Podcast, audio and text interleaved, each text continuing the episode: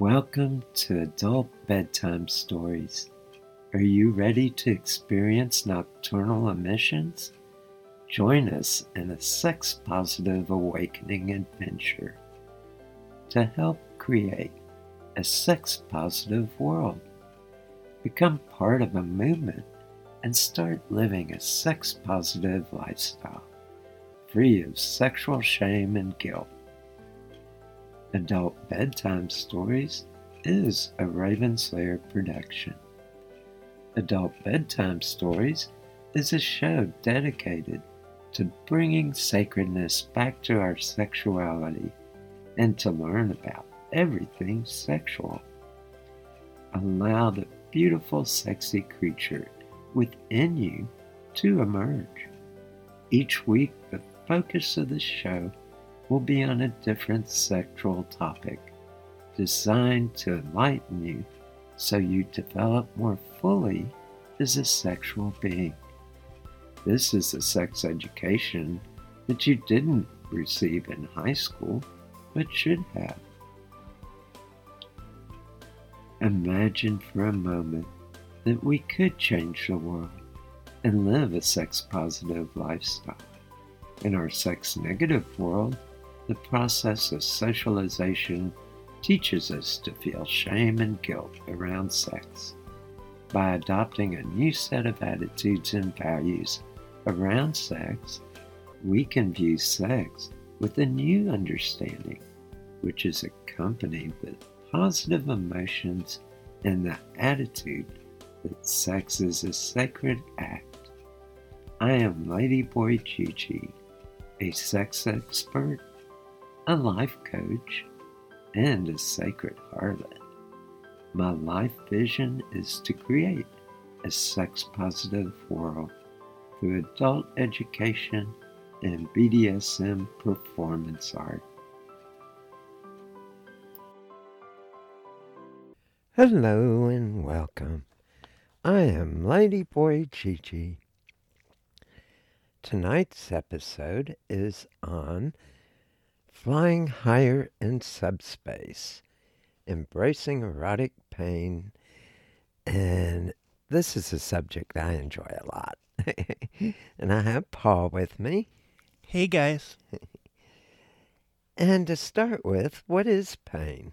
Even more important, what is our relationship to pain?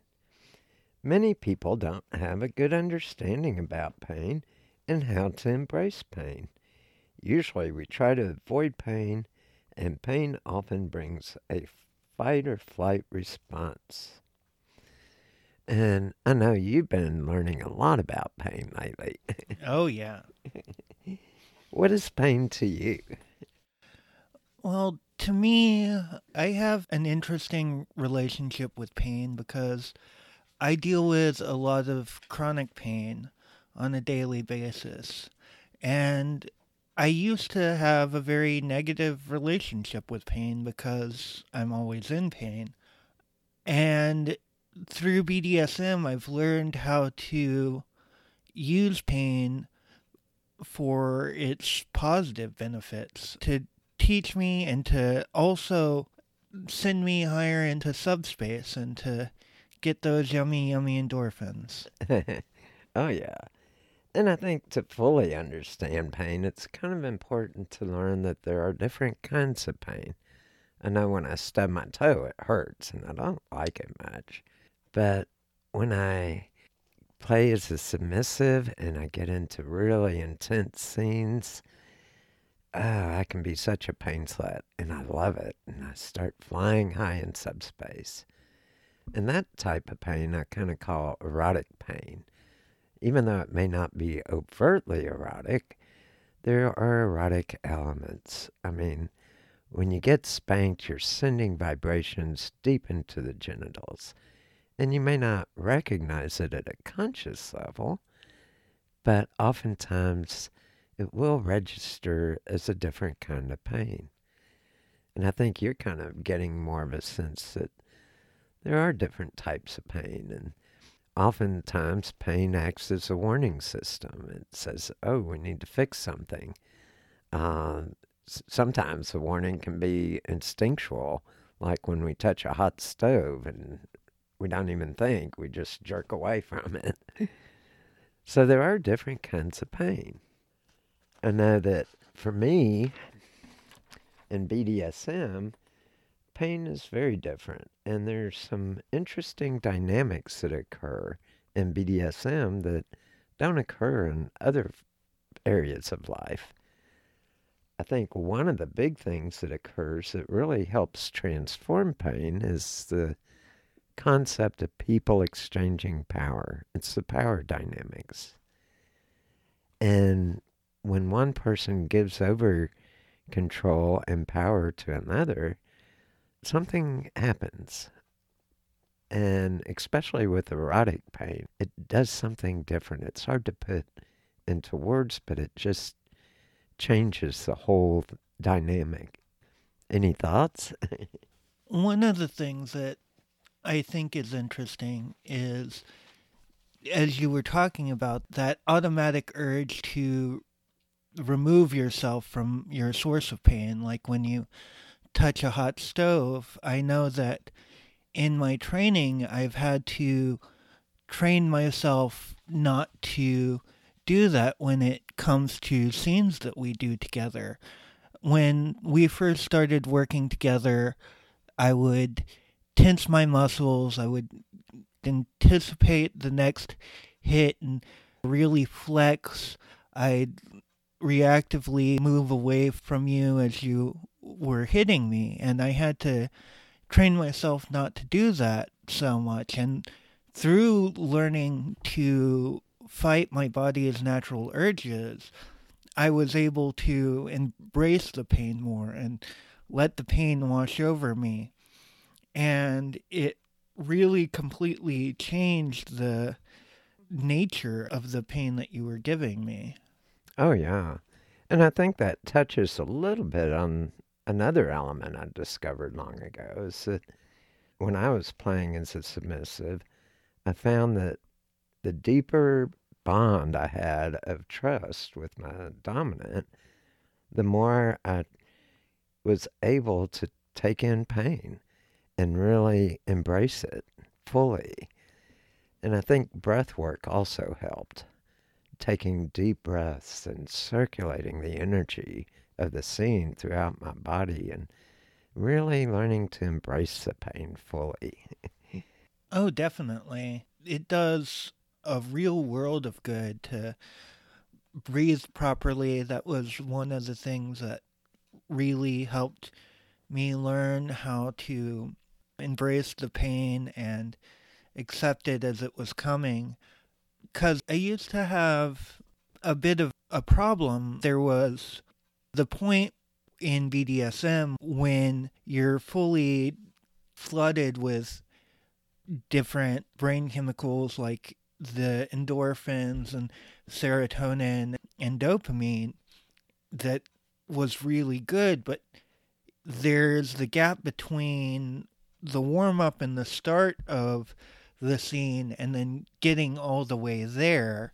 And it used to be really hard to get through that process, but by learning the techniques like breath work and things like that, and also really learning to trust you more and our trust developing to the point where not just in a logical sense but in an intuitive sense i knew that you weren't going to harm me it completely changed it to where that space between the beginning of the initial impact and the brain chemicals really kicking in was much easier to you know i wasn't enduring it anymore. It was just part of the whole experience.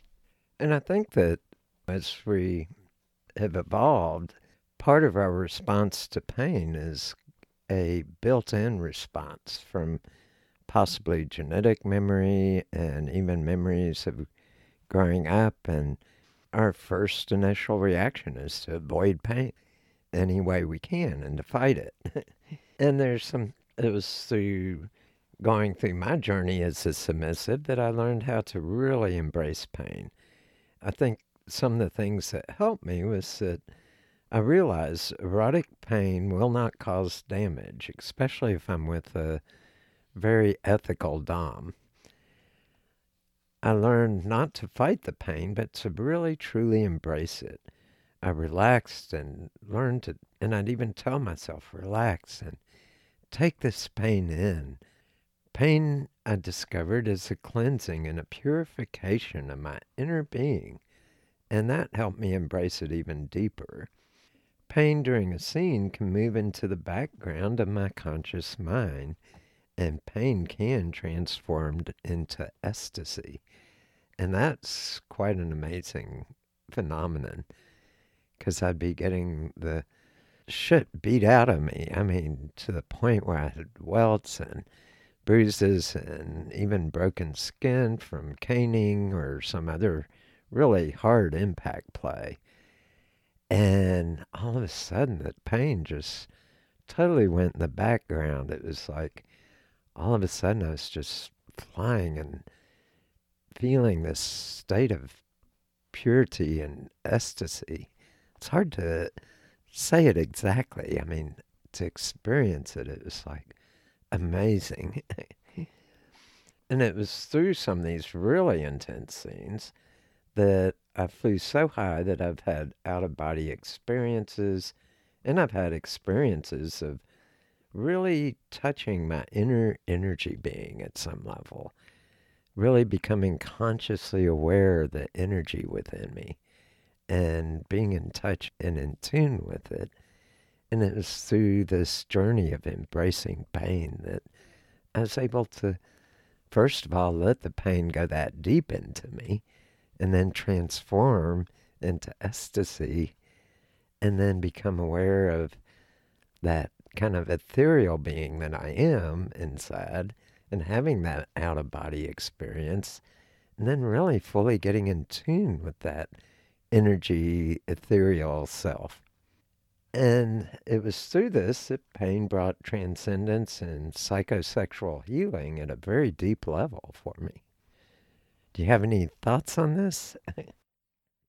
One of the things that you have taught me through our trainings is about the purifying nature of pain and how you can use it to purify things within you and to really cleanse things within you. And I know that I've used the pain that I go through during our scenes to overcome some really extreme traumas that I've gone through in my past to kind of purify my thinking and it has led me to be able to really understand when negative thought patterns come up inside of me and really identify it the second that it starts happening.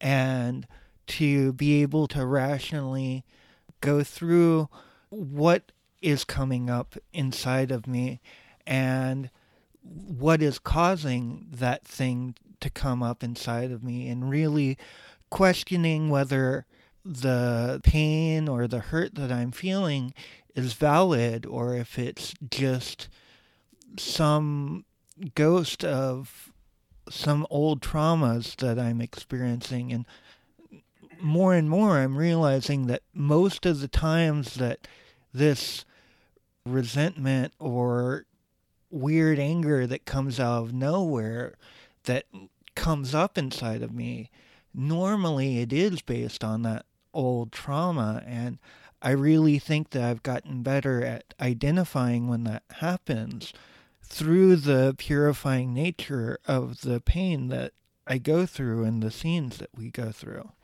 And I think one that phenomenon that happens to us, especially in our culture, we're taught to stuff away the darker emotions, things like anger and lust and hatred and fear and all those really darker emotions. We're taught you're not supposed to express those. You're supposed to just bottle them up inside and be a real man. Handle it, you know. Well, bottling up isn't such a good way to handle it. Eventually, the bottle gets fuller and fuller, and if you don't find a appropriate avenue to express and release those emotions, they'll come out in inappropriate ways. And so I think that's part of what BDSM really helped me with was getting in touch with some of those feelings and being able to express them at some capacity within a role playing scene. And more than just express them, doing a role playing scene in a way becomes alive, it becomes real at a certain level. And all of a sudden, I reach this kind of catharsis, and all this stuff just comes out, and it's very purifying.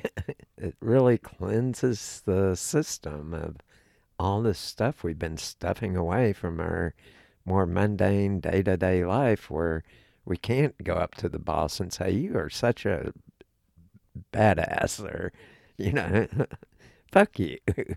you know, you can't do that to your boss. So you stuff that stuff down. You can't just go, Oh, I'm out of here. and so we repress and stuff away all that stuff. And it's through BDSM that we can role play and really let all that stuff wash through us and be cleansed out of us. And I think pain is part of the, not just physical pain, but also sometimes the psychological pain can help us really purge that from our system. Oh, definitely. One of the important things in the process that I was talking about, where I identify where these angers and hurt feelings come up is that once I do, I always acknowledge it inside of myself and I always kind of have a dialogue with myself. And when I acknowledge those hurt feelings and that anger, I always acknowledge it and I also think back on why I react that way, why that part of me is hurt, and acknowledge that I know that part of me has been hurt, and I know that there are very real reasons that I have those hurt feelings, and I always let that part of myself know I see you and I understand why you're there. And to me, it is really important because, like you were talking about earlier, when these negative feelings would come up, I used to really just try to repress those feelings and try to push through and ignore them and act like they weren't there. And then that part of you gets more angry and you know it mm. it may not blow up at that moment. You might be able to quell it in that moment but the next time it comes up it comes up even stronger and even louder. Yeah and i think that's part of some of the sickness of living in a sex negative culture it's like when i was a little kid and i was getting beaten I didn't have safe words. I was purely at the mercy of the person beating me, and sometimes it went too far. And I was powerless. And I think that's the other healing quality of BDSM is that we do have safe words and we empower that inner child that was so wounded long ago. And we're able to either stop the scene or slow down the scene or ease it up a bit. We have control. We're giving that inner child control. And that is a very healing process. It's realizing, okay, I'm no longer that inner child. I have control now. And that is very powerful. And it's powerfully healing. I know that oftentimes in real life, we are powerless the example of working in a job where you have a boss that's more like a, a dictator. it's all powerful and you're all powerless. You don't have the power. You just have to fall in and do what you have to do to get through the day. But where does all that go? Get stuffed in that bottle. And so through BDSM, we can uncork the bottle and let those things out and re empower ourselves through role play and through different types of scenes.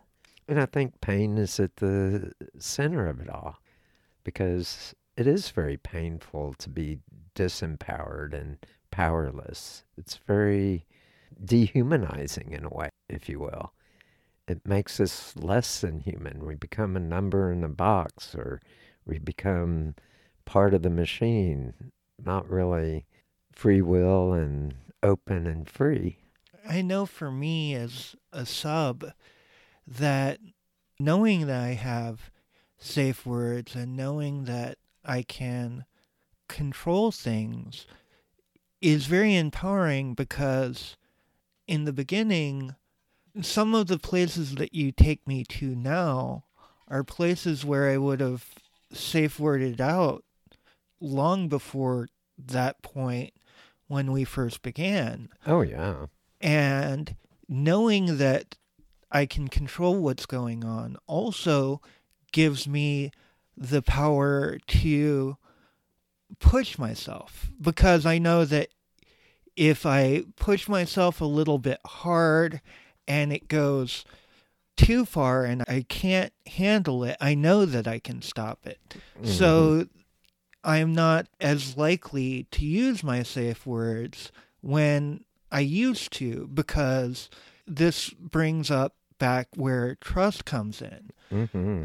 Like having the trust that I've built up with you and having times in the past when I've had to use safe words before and seeing that you immediately responded to them and that you respected my use of my safe words makes me feel safer in pushing my own limits further because I know that if I push my limits and then it gets too bad that you're going to respond right away. Mm-hmm.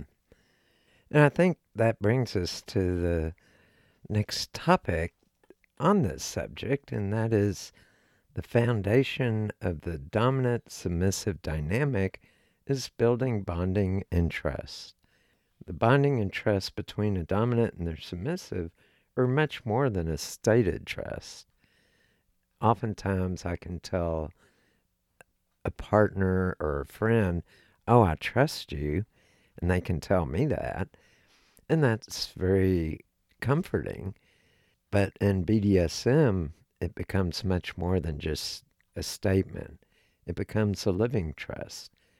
As the submissive gives the gift of servitude and the gift of their body to their dominant, it becomes even more alive. It becomes more real at a certain level. All of a sudden, it becomes an experience of trust, not just a statement of trust. And the more we play, the living bonds of trust deepen. And I think that's really part of the foundation of the dominant submissive dynamic is bringing about this deeper level of trust and this deeper level of respect and and gratitude for each other. Any thoughts? you seem deep in thought. oh yeah.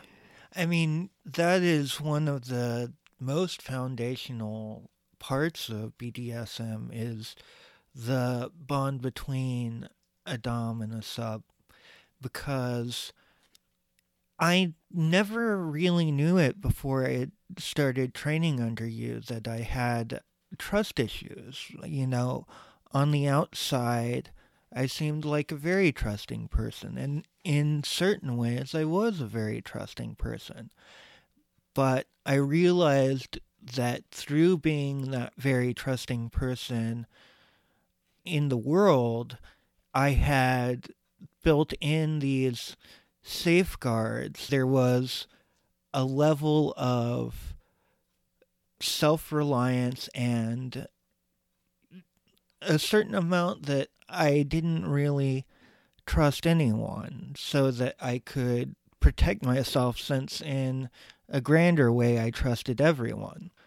And I think that was one of the real difficulties that we had early on in my training with you because I was able to trust you pretty strongly, but just to a certain point, and then past that point, it was very hard for me to get over my internal mechanisms.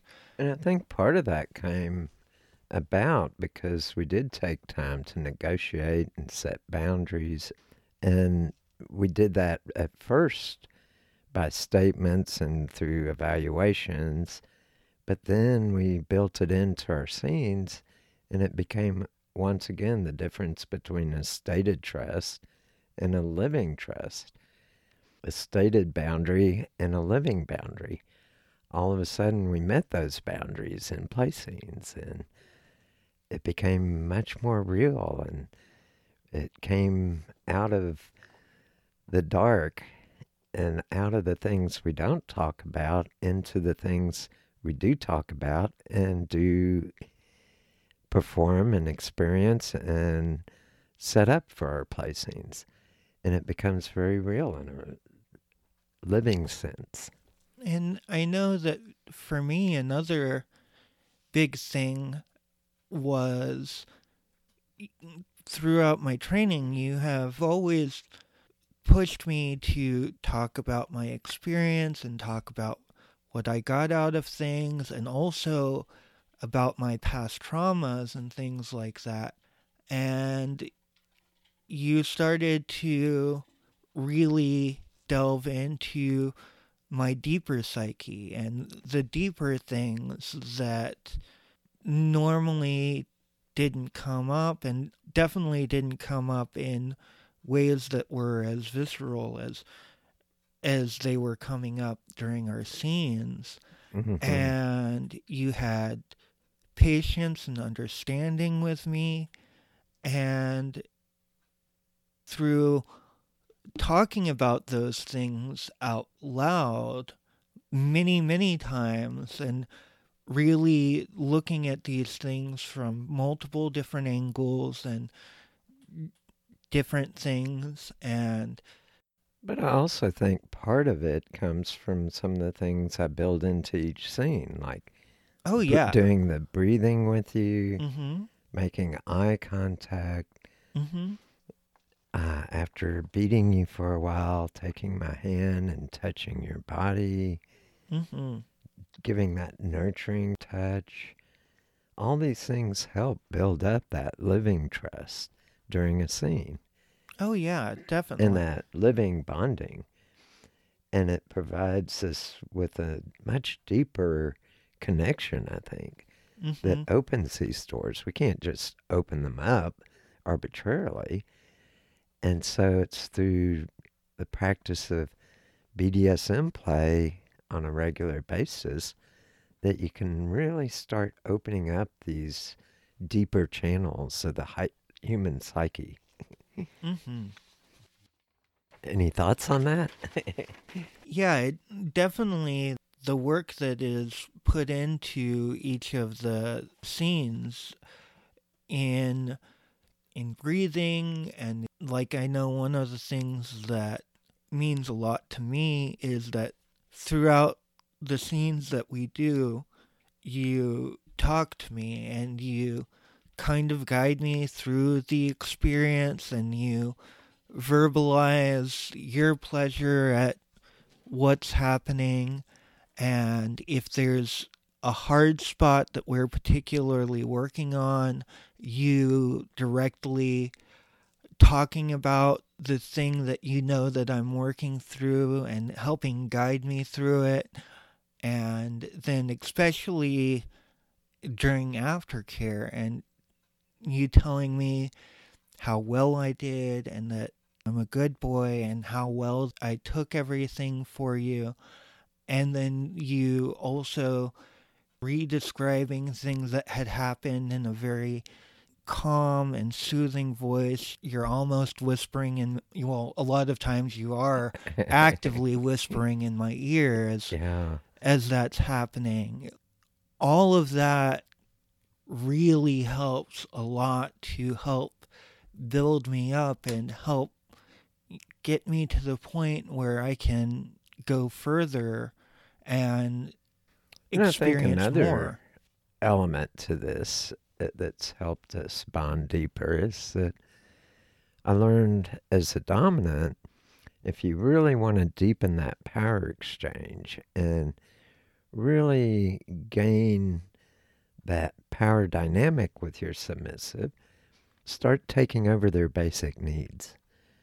Make them ask for permission to eat, drink, use the restroom, all the submissive's basic needs, Paul needs to ask permission before he can do them. And the more of the basic needs you can take control of as the dominant, the deeper your bonds will grow. And it's really an amazing phenomenon. And I remember the first time I took control of your breathing. I said, take three deep breaths. On the third one, hold it. And I continued spanking you while you were really struggling. and I let you struggle for a while. I could waited until you were really at that point of feeling like you're going to explode if you don't get air in. And then I said, okay, you can breathe now. Oh and yeah. that is a very amazing power dynamic to occur because Paul could have taken a breath anytime, but because of the relationship and the dynamics, he had given me control of his breathing. And to watch him struggle for breath and just agonize, wanting just to bring in a lung full of air, it's very powerful. And all of a sudden, the world shifts, and it's due to that power exchange. Do you want to describe what you went through doing it? So, especially that first time, but pretty much every time we do that kind of breath play when we do scenes, I draw in breath, and as he continues to hit me and do whatever form of play that we're doing at the time, a lot of times it's genital torture because that's Gigi's favorite Oh, yeah. um, but whatever kind of play that we're doing at the time, when you first draw in the air, you still feel pretty good because you haven't been deprived that long. And so you're still kind of in the same headspace of when you were going through the scene in the first place. But as you start to feel the need for oxygen and not being able to breathe, all of a sudden your attention is split between what's going on with your body physically in the scene and then your need for air. And then as that continues, that shift keeps on diverting more and more to where more of your consciousness is aware of your need for air but you still definitely feel the shock of what's going on with your body, but it's just not as high on your, you know, I kind of think this is the extreme case of like Maslow's hierarchy of needs. oh, yeah. like you've got the need for oxygen like way high up there and your body's physical response to pain which it normally is still pretty high on Maslow's hierarchy of needs, but the need for air definitely trumps it.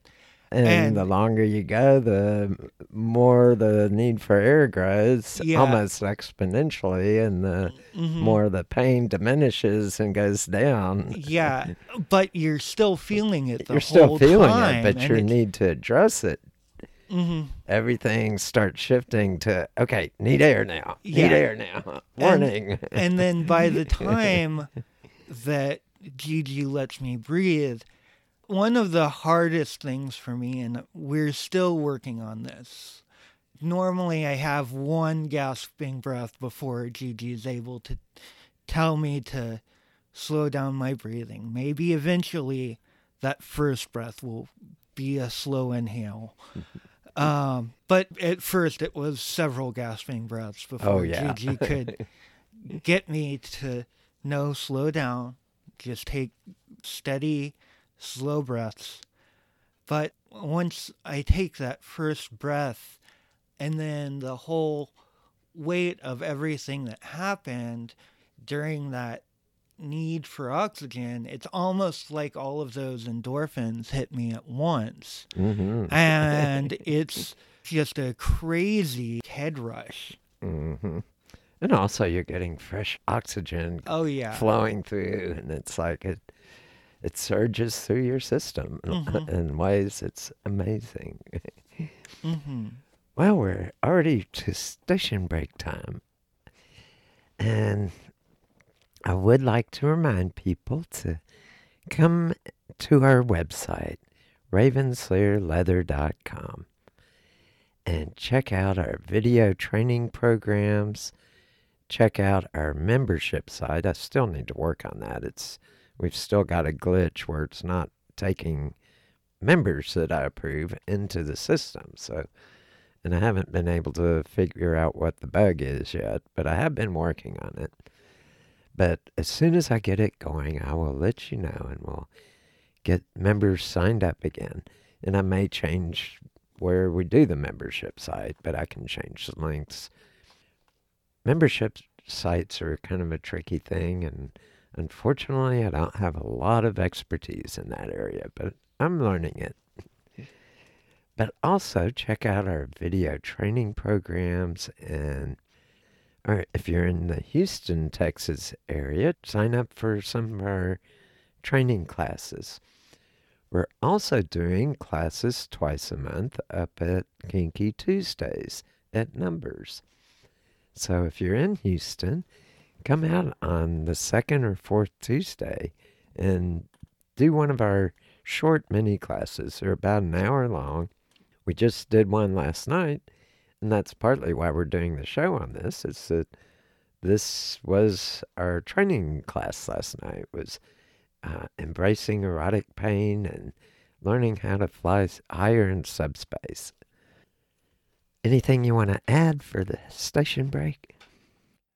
So I'd also like to remind people that another good way to support us in our efforts is to go to our Patreon page. You can find it at patreon.com forward slash ladyboygg. And there you can support us with a dollar a month, five dollars a month, ten dollars a month, and anything that you provide us with will help us continue to bring you quality sexual educational materials and continue to do what we do and put on this informative and and fun podcast. Oh, yeah. and even if you can't support us monetarily, do give us a rating. Ratings do help. And put in some comments on the show, especially on iTunes. If you're listening on iTunes, become a member, sign up and on the iTunes and that way you'll get an announcement when new podcasts come out and it helps us when we get more members on iTunes and when we get more comments and ratings. So support us that way if you can't otherwise. Well, we're back from our station break and we're talking about flying higher in subspace, embracing erotic pain. And I'd like to talk a little bit more about learning how to surrender to erotic pain and embracing it deeper, and also a little bit about how a dominant can help a submissive through this process of embracing erotic pain.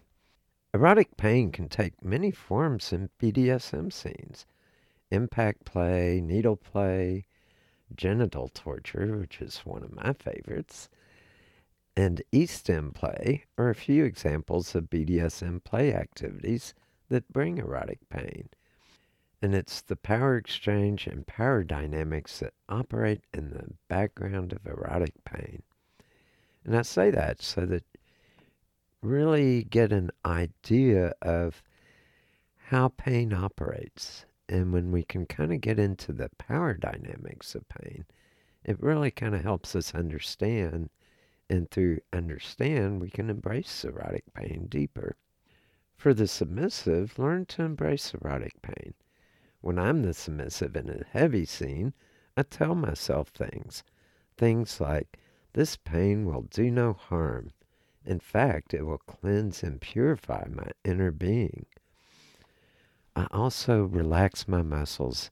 If I find I'm still tensing up, I tell my muscles, relax, take it in, enjoy the ride. It will only last so long. Take it and enjoy it while it's happening. It's not going to happen indefinitely. So take a few moments to truly experience this. And by telling myself that, I do relax and I take it in and I open myself. I allow the pain to wash through my body. And I've realized as a submissive that I need this pain. It's in my nature as a submissive to receive erotic pain and intense erotic sensations. It really helps me to kind of talk myself through these things as I play a scene and really embrace it fully. At some point, it gets so deep and so intense that all of a sudden I lose my ability to even talk to myself. I'm just riding in the pain, and it is an amazing journey. And it's by opening up that you can get yourself there. For the dominance, what I do is I tell my submissive to embrace the pain for me. I make eye contact with them. And I let them know that the more they embrace the pain I'm giving them, it gives me pleasure. It truly is a symbiotic relationship that a Dom and a sub has. I'm feeding on being sadistic as my submissive is feeding on being a masochist. It's like it's part of our nature as a sadist and a masochist to give or receive pain. And so it truly is symbiotic. I'm giving what my submissive wants when I'm playing Dom. When I'm playing the sub, I'm giving my dominant what they need as I get what I need from them.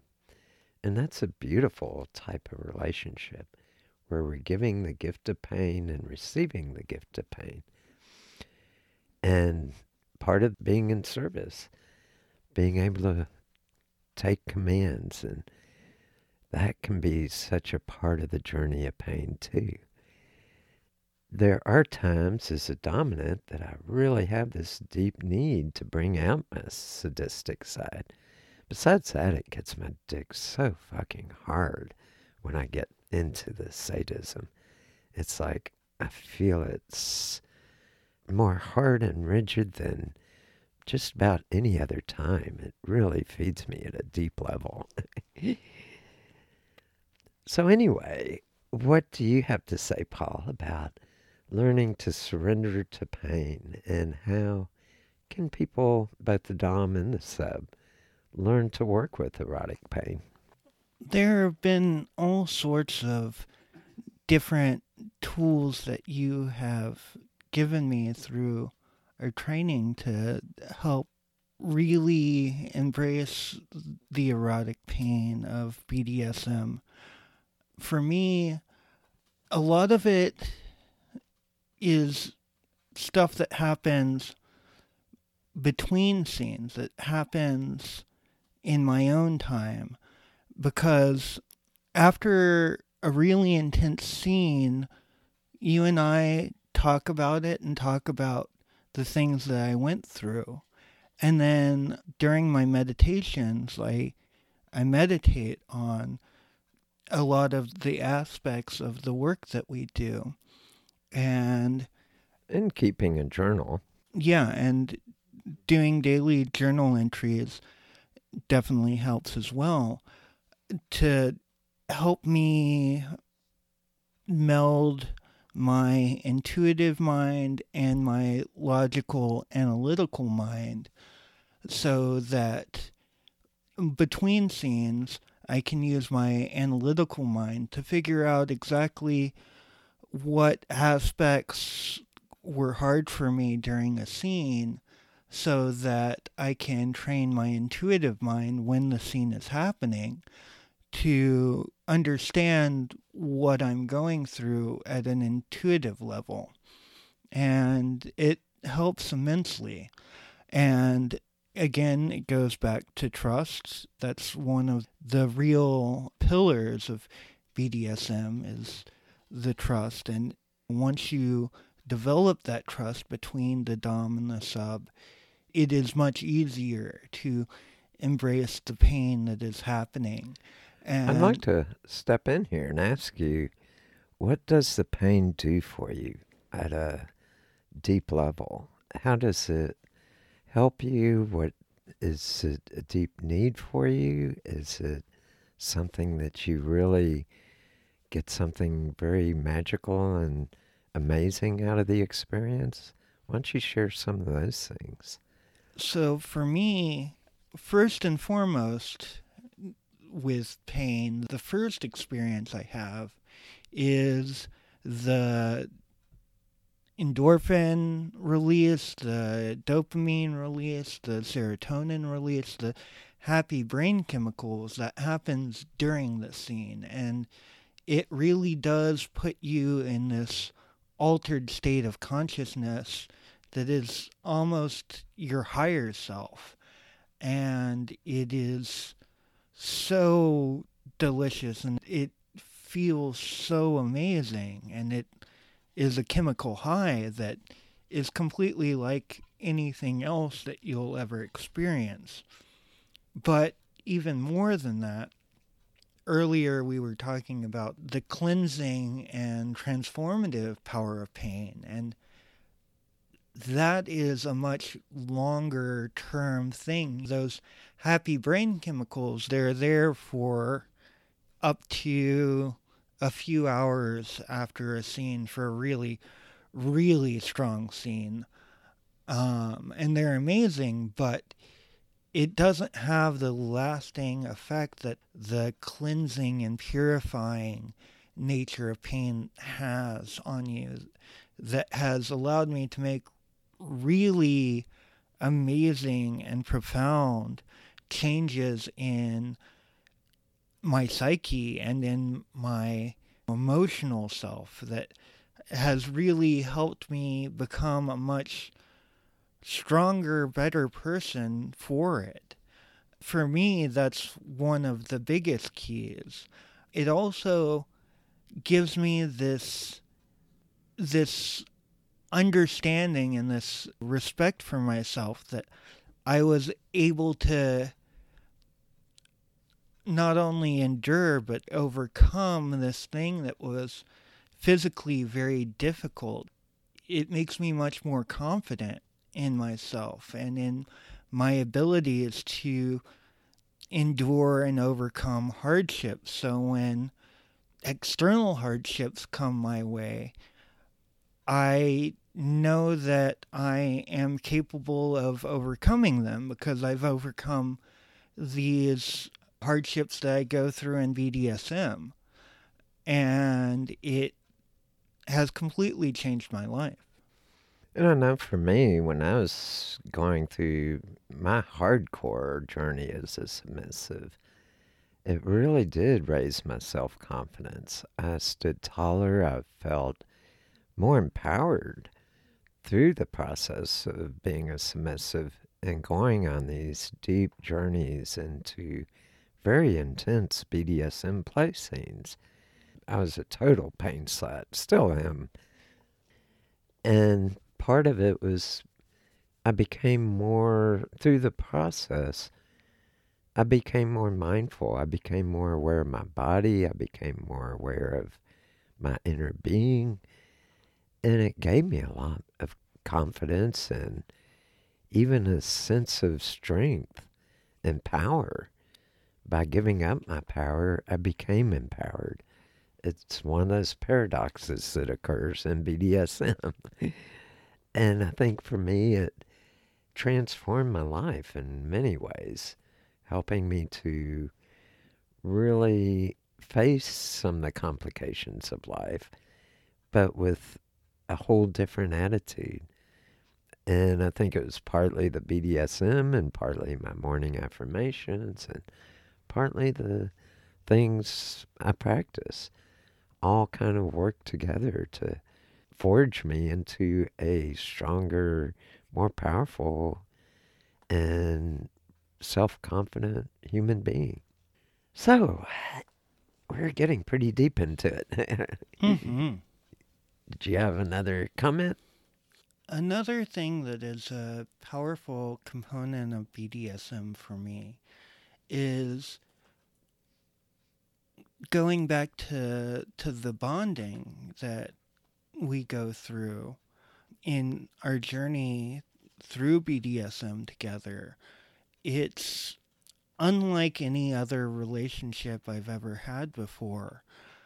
Just because it's different doesn't undermine diminish. the other other relationships yeah. I've gone through. It's just completely unique and of itself because the bonding that we go through, I know that one of the things that has helped bond me to you the most is that there are times you have me go through things that are very difficult for me. And it's not just the pain, but it's facing a lot of the trauma that I've been through with men in my life and that have kind of held me back from receiving sexual pleasure from men, even though I am bisexual, because I've been hurt by so many men in the past. And going through that process with you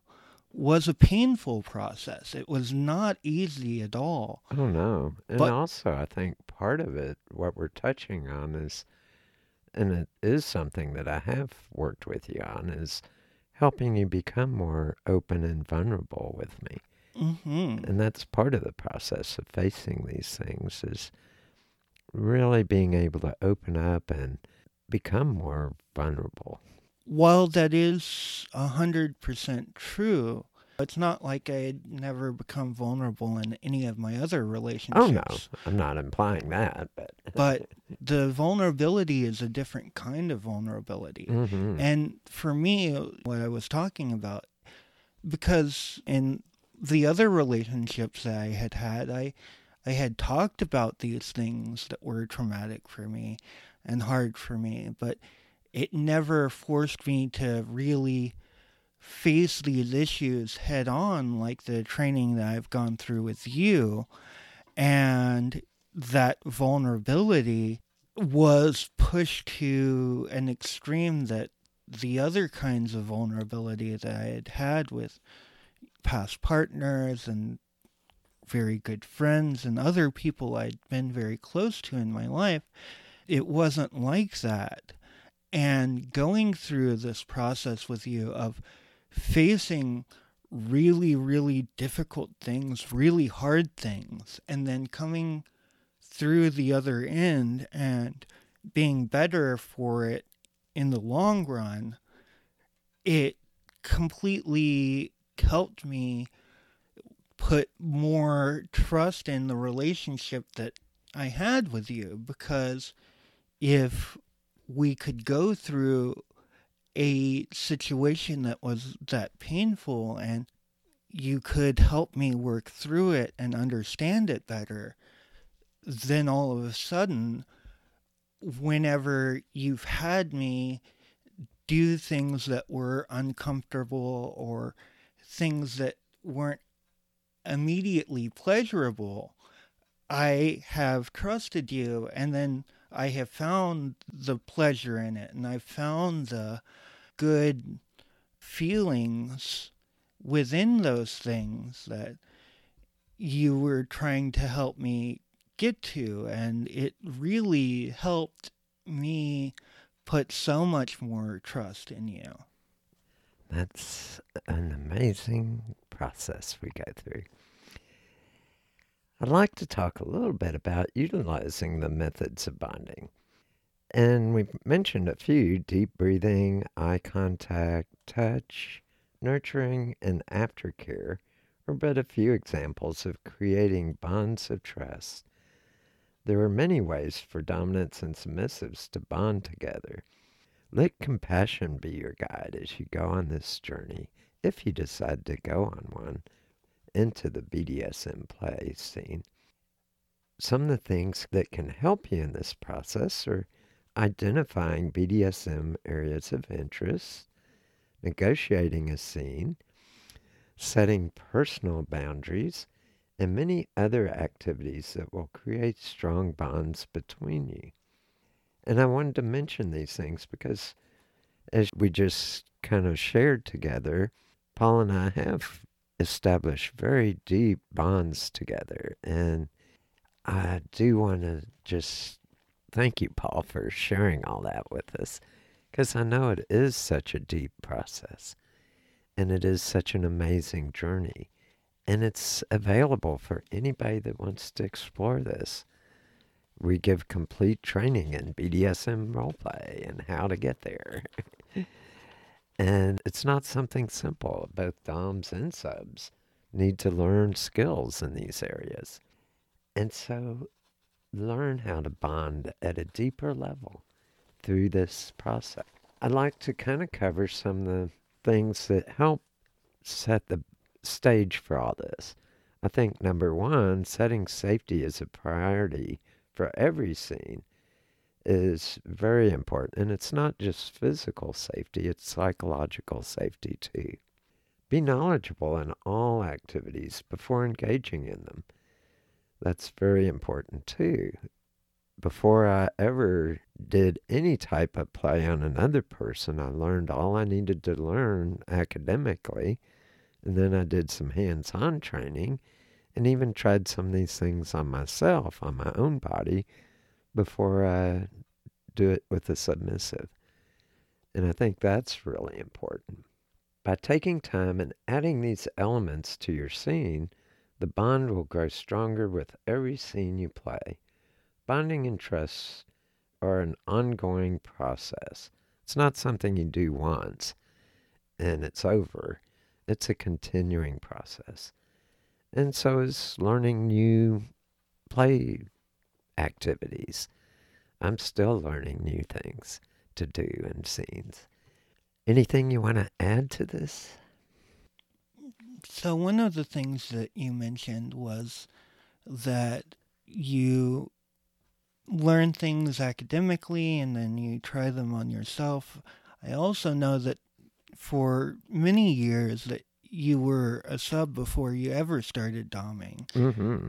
And this isn't true with all DOMs, but I know that it's true with you that pretty much anything that you put me through, you have gone through some form of it yourself. Yeah. And to me, that helps me trust you a lot because I know that you understand not only psychologically what you're putting me through, but physically what you're putting me through.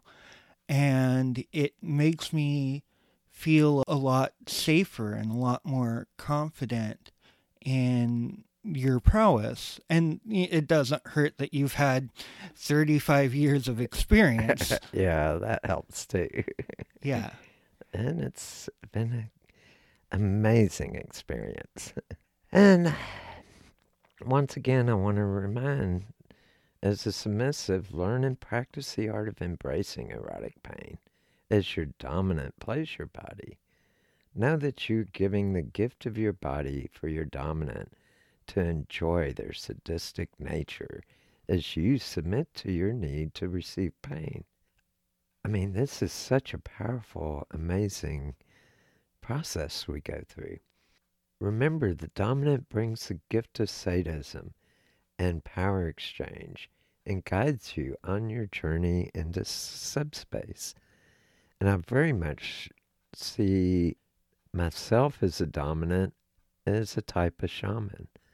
I'm taking another human being on this journey into their headspace, into subspace. It's something that's we don't teach a lot in our culture. How do you take someone on this journey inside their own head? And that's a very powerful and profound gift we can give somebody. And it is getting into the spiritual elements of BDSM. When we take someone on a journey into subspace, we really are taking them into the realm of the spirit. We're taking them on a journey inward and it's an amazing journey. Any thoughts? so, one of the things that I think is really important as a sub in learning how to embrace this pain and accept this pain in is it's very important to communicate with your Dom both before and after a scene about things one of the things that I really had to learn that I didn't get down immediately because I was afraid to communicate things that I thought that Gigi wouldn't want to hear was things that were negative that came up in me, especially things that kind of involved some older traumas that caused really negative thoughts about Gigi. And those things weren't about Gigi, but those negative thoughts did come up. And I was afraid to express those thoughts. And it really held me back from really embracing a lot of the gifts that Gigi had to teach me. And when I finally did break down and start telling Gigi some of those things that were really scary for me to communicate, not only did he not react badly, he reacted with compassion. And he understood that I had been wounded by my past. And when I did start expressing some of those negative things that came up during scenes to him because the, the thing that conflicted me was that it wasn't just these negative thoughts that came up. There was a lot of positive things that came up as well. And I would tell him about the positive things, but I wouldn't tell him about the negative things that came up mm. because I thought that I just needed to handle that stuff on my own because it might offend Gigi because I knew that these thoughts that came up where I felt, to be completely honest, there were times I felt kind of disgusted by things that were happening. And I knew inside myself that Gigi wasn't doing anything wrong, so th- I thought that this was my own personal f- failing for having these thoughts that came up. But when I finally started talking to Gigi about these negative things that came up and had him go through with me about my past traumas and discover where some of these negative thoughts were coming from, those negative thoughts came up less and less. And every once in a while, they still come up. But now, when they come up, I talk to Gigi immediately about it. Mm-hmm. And we discuss about where those things come from. And now it's much easier for me to work through those negative feelings.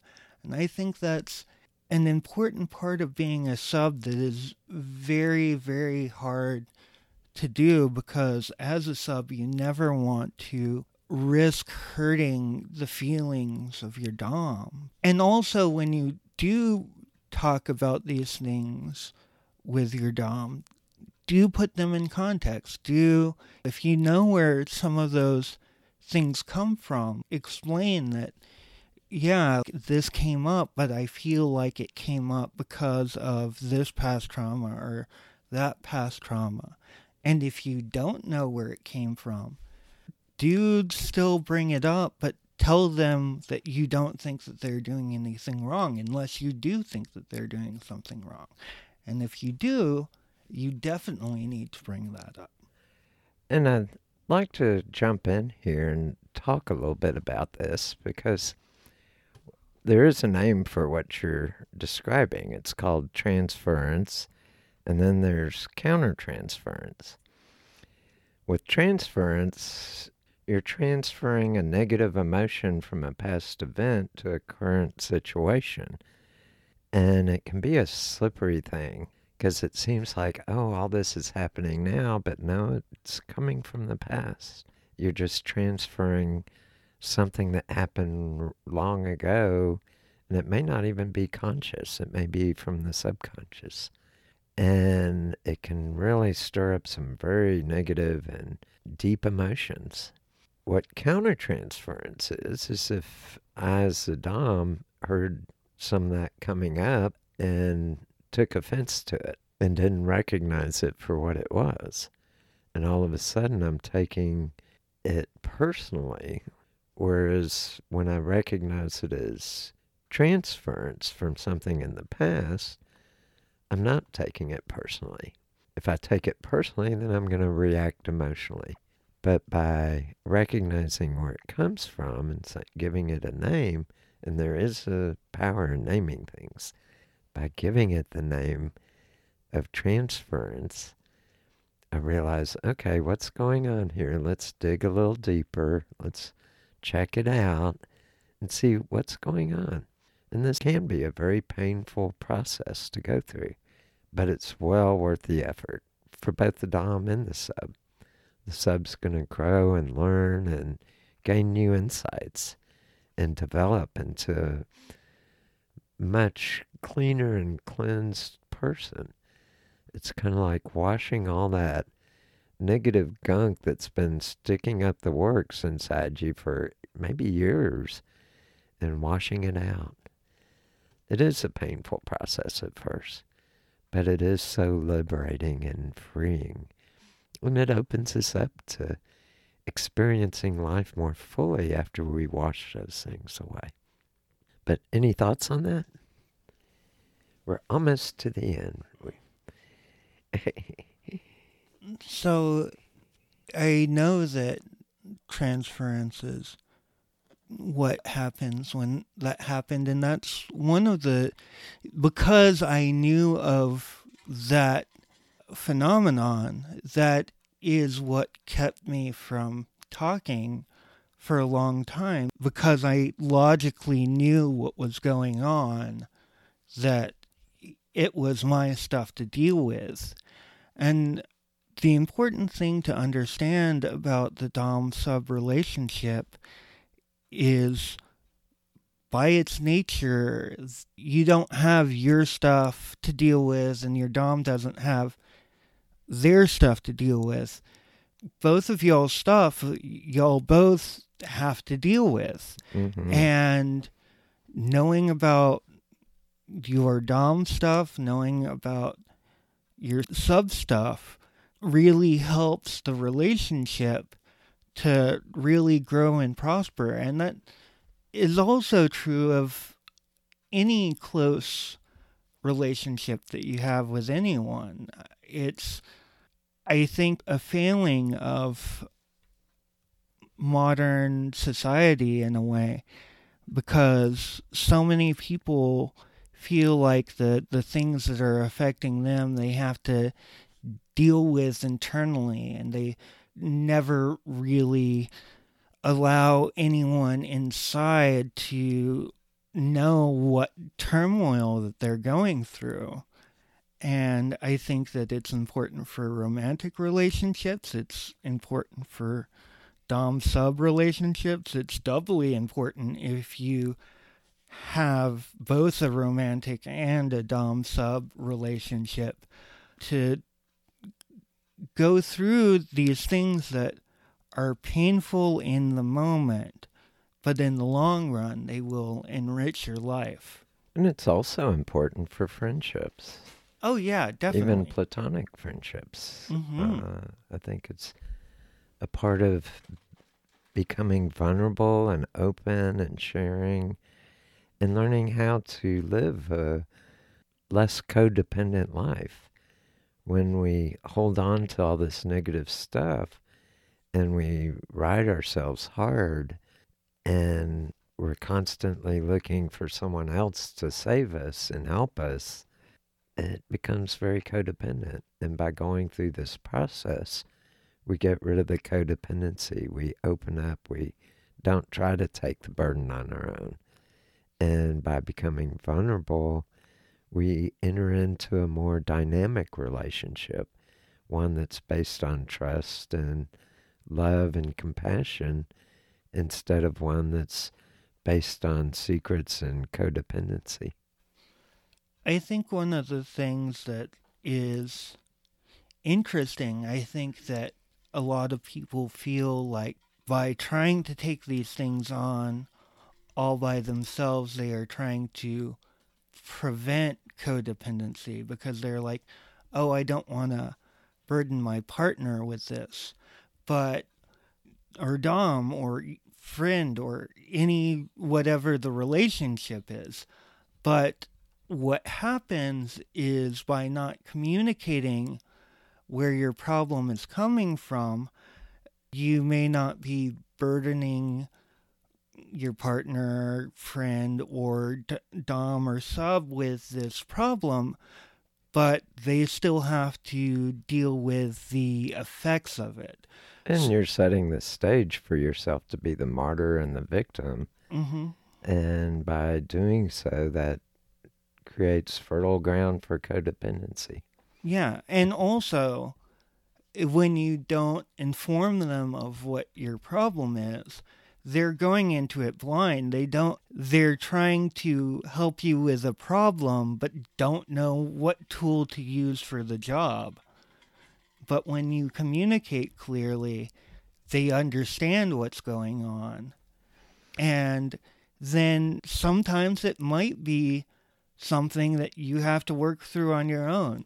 And then they have the ability to say, I understand and I feel for you, but Mhm. this is something that you have to work through by yourself. But if they don't know the problem that's happening, they don't know to do that. And not necessarily do you have to, you may have to, we all kind of have to fix ourselves. We can't fix another person. That's kind of a myth. But we can take good care of each other. And that brings us to our last topic the benefits of good aftercare. And while aftercare is something that's a big part of BDSM, or should be, if you're not doing aftercare after a scene, then you're really missing out on some of the strongest bonds that can occur between a dominant and a submissive. But I think aftercare needs to be part of any relationship. You need that time after you have d- deep discussions or have very intense moments in your relationship to take some time and just nurture each other and form those bonds. Have some quiet time. Aftercare is a time for quiet time. It's a time to process the scene if you're doing BDSM, or it's a time to process the intensity of the relationship. Determine in advance what activities your submissive needs for good aftercare, and this can be applied to partners too. Some of the aftercare activities can include the following wrap up the submissive in a blanket, hold the submissive in your arms, some like a rocking motion while being held. Give your submissive some water and have them drink it. Provide them with comfort food, food that brings memory from childhood that feels comforting to the submissive. Praising the submissive for their performance and taking in your sadistic administrations of torture and punishment. Sitting together in silence, holding hands, stroking the submissive's shoulders, or other comforting touch gestures. And just explore what would be a good aftercare that you would need as a submissive and express that to your Dom. Let them know. And Doms sometimes need good aftercare too. So be sure as a dominant to find where you need. I know that I have support people in my life that I wouldn't go to my submissive for aftercare, but I do go to, when I need it, to my mentors for good aftercare. If I've done a scene that's things came up and I needed some good aftercare, that good kind of reassurance and nurturing. And I do get a lot of good nurturing by giving nurturing and aftercare to my sub. So I'm not saying that doesn't happen. But there are times and places and boundaries and good boundaries that we need to set up as a dominant or a submissive to keep and preserve that relationship because it is a very beautiful type of relationship. Any thoughts? so, aftercare is one of the most important aspects of BDSM as far as I'm concerned. It it really is the part of a scene that causes the most bonding between a dom and a sub and it really helps to a lot of times during a BDSM scene you go through real emotional extremes from bad to good. A lot of times especially in scenes where the Dom knows that they're pushing boundaries that you have, but not too hard, just enough to push them, you get these negative feelings that come up. And then all of a sudden you're wrapped up in these good feelings. And without proper aftercare, the negative feelings that come up in the beginning of the scene, like after the good endorphins and dopamine and and serotonin go away, all of a sudden those feelings will come crashing back. But then when you have good aftercare and your dom lets you know that you did a really good job and lets you know that everything's okay all of a sudden you were able to put that scene in context and understand why your dom put you through those things. And sometimes afterwards you might need to have a conversation with your dom about why they put you through things that may have been hard for you but with good aftercare you're able to do that in a healthy way that really is beneficial to both you and the Dom. And it's so comforting and it means a lot. And I'd like to jump in and say that oftentimes we live so much in our rational brains most of the time. And we process rational information very quickly and efficiently. When it comes to the emotions, we don't process emotions as quickly. It takes a lot more time to process and to really kind of sort it all out and really come to terms with the emotions. And that's where aftercare comes in. It gives us a time to process at a deeper level. And sometimes at a very subconscious level.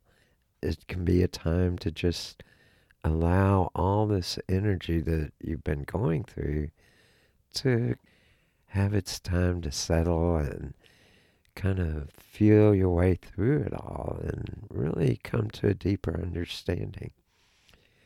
It's also the time where the Dom and the Sub will bond so deeply just by holding and feel free to create your own rituals for aftercare. I know that with me and Paul, I have him suck my breast and nurse on me as part of our aftercare. And it's very powerful. And often I'll tell him, drink deep of this energy that we just experienced. Drink it from my breast. Suckle it in. Nurture on it. Let this energy fill you and heal you. Drink deep of it. And then we just sit in silence as he suckles. And it's a very beautiful time. There's many different rituals we can do that provide amazing aftercare. Just holding someone and rocking with them in silence, gazing into each other's eyes while breathing, coordinating your breathing together can be very powerful form of aftercare. There are so many different things. You can even do a very gentle caressing of their body, not in an erotic way, but in a very nurturing way. And that can be powerful too. Any last thoughts? I think we're coming to the end of the show. so, when it comes to aftercare, everyone's unique. Think about the things that really comfort you at a psychological level. A lot of times, you know, Gigi mentioned earlier that aftercare can involve comfort foods. Do you like ice cream? Do you like tea? I had a partner for a while that every time aftercare was a little bit different. Sometimes they would really want space and they would need me to not be around them so that they could really understand what went on and kind of work through it by themselves. But then other times they needed me to hold them close and hold them tight. I'd always get them a glass of water. Uh, water is generally very important after a scene. Whether you know that you need it or not, you probably should drink a glass of water after you do a scene. But you've got to think about things that a like take care of your your physical needs and then b things that are very comforting to you i know that i had one dom that would always turn on cartoons for me because they knew that I really liked cartoons. And for me and that Dom, that was a very special time. I would lay my head on their lap and they would put on cartoons and they would slowly stroke my hair. And it was very good. And the aftercare that you get from different DOMs might differ, like depending on the kinds of activities that they do and your bond with that particular Dom. But just think about things that really comfort you and during your negotiations, let your Dom know those things that really would mean a lot to you during aftercare. And for dominants, by providing a really good aftercare for your sub, it really does strengthen the bonds between you. They'll come back for more of your treatment and be more dedicated in serving you. I've found this out not just working with Paul, but many submissives over the years that when I give them good aftercare, I connect at a very deep level with them. And it's through that connection that the power exchange deepens. And everything in our BDSM relationship goes to a much deeper level and becomes very magical almost. So, on that note, it's been an amazing journey. I love BDSM play. I love talking about it, and I love sharing how to have good, safe, fun, and exciting BDSM play. And we'll be covering more topics on BDSM in the future, as well as more topics on sex. But for tonight, have an amazing experience. Treat yourself well. Touch yourself erotically or get with your partner and touch each other erotically. Raise that good sex energy and feel the pleasures of the flesh. We're built to enjoy these pleasures. Our bodies are made to both give and receive these amazing pleasures. And they are so exciting and so vibrant and so, oh, amazing. So go forth and enjoy those nocturnal emissions. Enjoy raising that sex energy. Have a good night.